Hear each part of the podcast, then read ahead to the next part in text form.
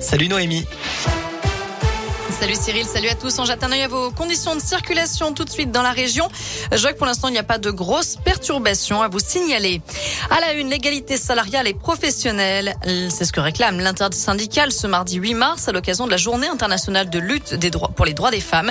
Un appel à la grève a été lancé partout en France qui crée quelques perturbations, notamment dans les services publics aujourd'hui.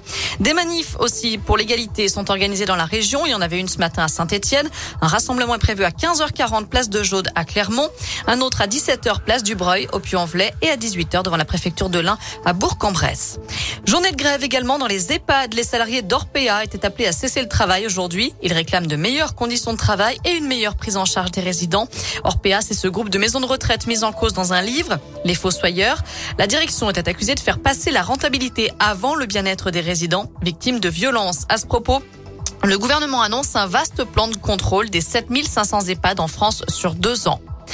Autre grève à la maison de retraite de la Loire à Saint-Just-Saint-Rambert aujourd'hui. Un débrayage a d'ailleurs lieu en ce moment pour réclamer des effectifs supplémentaires pour une meilleure prise en charge des résidents.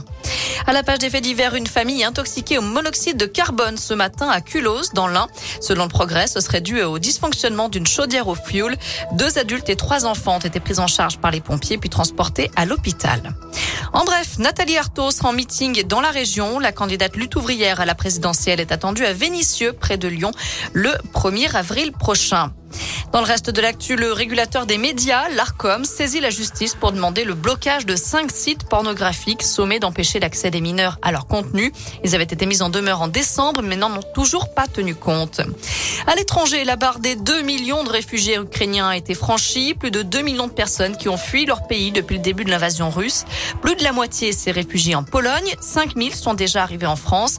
D'ailleurs, le Premier ministre Jean Castex rappelle que les particuliers qui souhaiteraient accueillir des réfugiés peuvent se signaler sur la plateforme Je m'engage pour l'Ukraine. En foot, nouvelle séance ouverte au public à l'Etra. Les joueurs de la SS s'entraînent devant leurs supporters cet après-midi. Ce sera à partir de 16h. Ils préparent leur déplacement à Lille vendredi.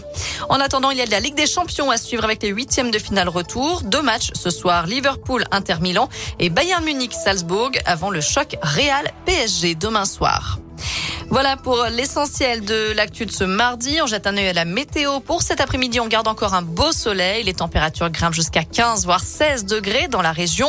Demain matin, on va se réveiller avec euh, quelques passages nuageux, mais rassurez-vous, rien de bien méchant. Les températures varieront entre 4 et 6 degrés.